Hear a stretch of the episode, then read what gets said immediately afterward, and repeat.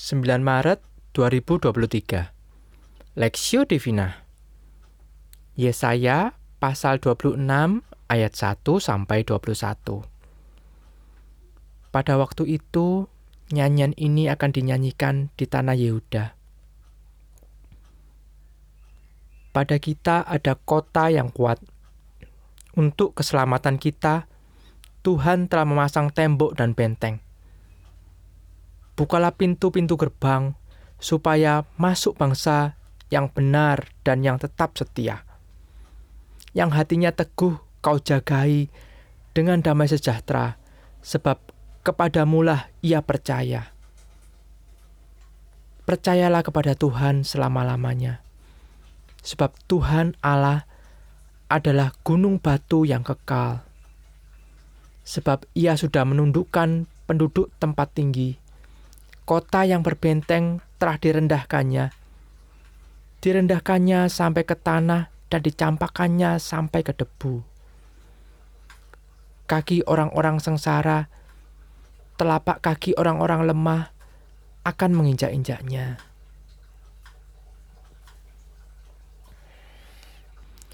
Jejak orang benar adalah lurus, sebab engkau yang merintis jalan lurus baginya.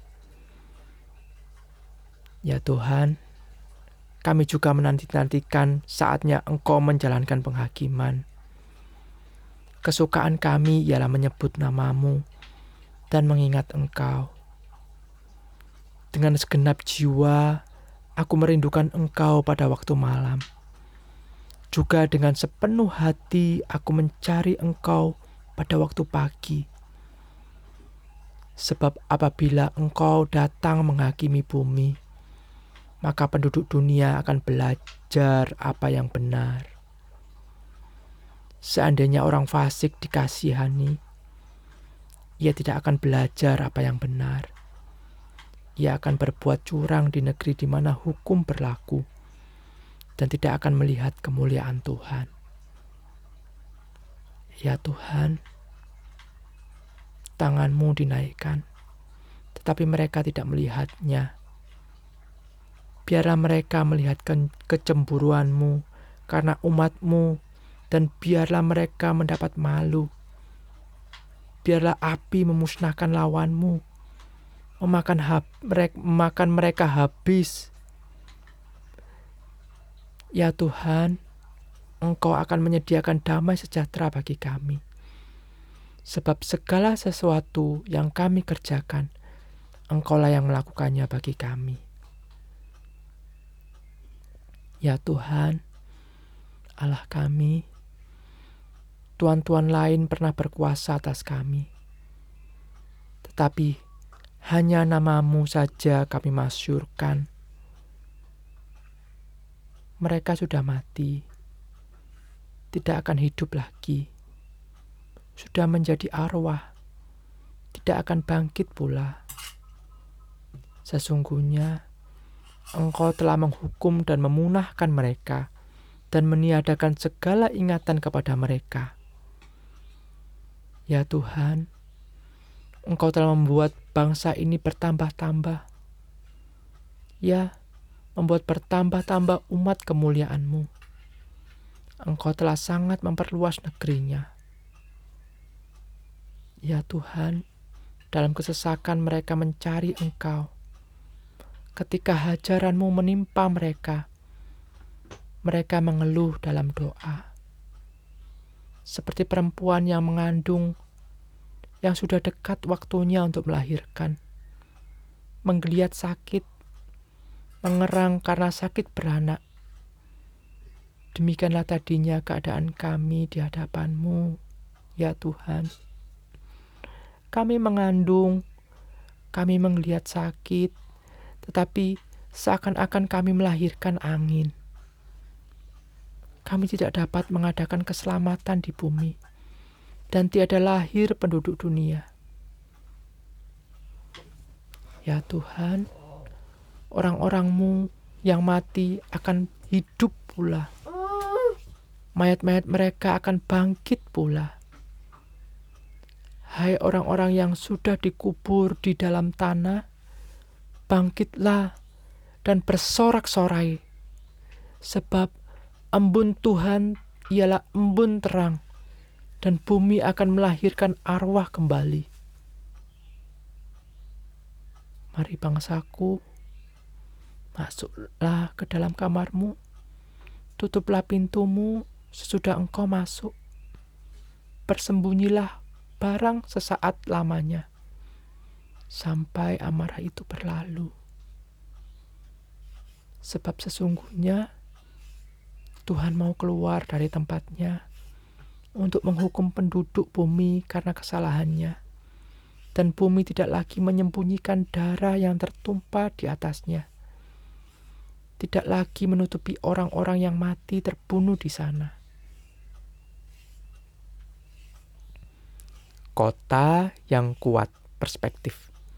Percayalah kepada Tuhan selama-lamanya, sebab Tuhan Allah adalah gunung batu yang kekal. Yesaya pasal 26 ayat 4.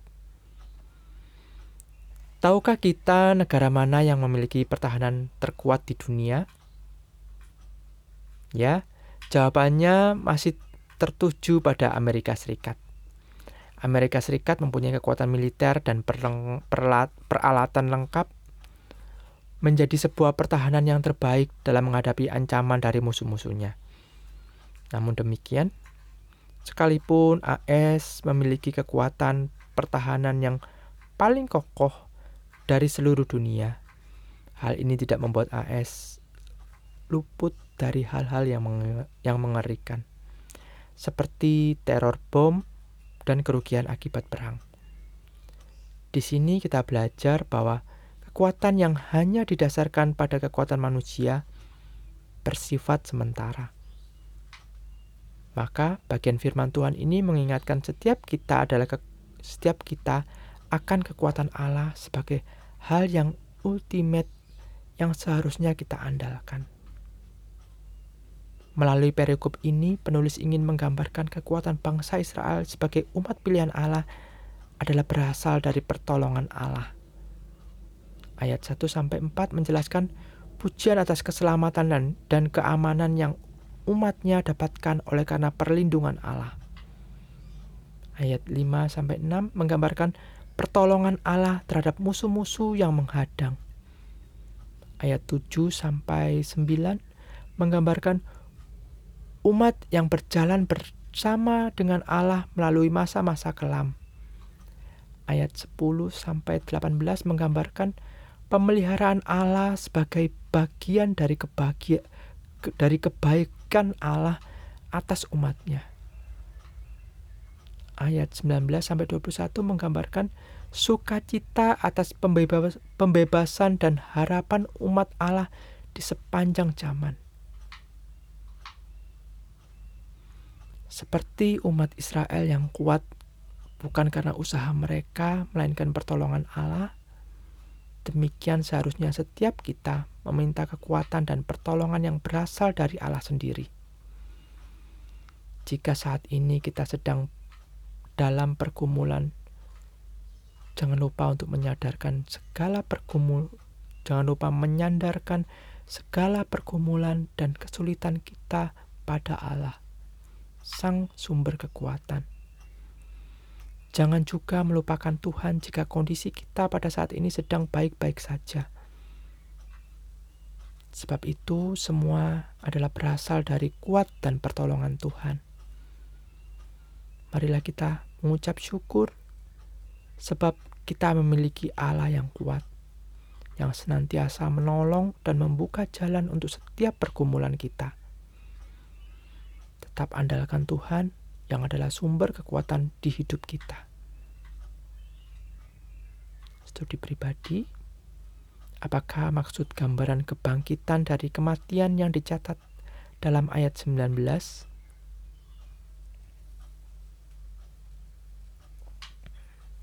Pokok doa, mintalah kepada Tuhan agar kita dapat diberikan kekuatan untuk menghadapi pergumulan hidup kita. Terutama pergumulan yang berat untuk ditanggung secara pribadi.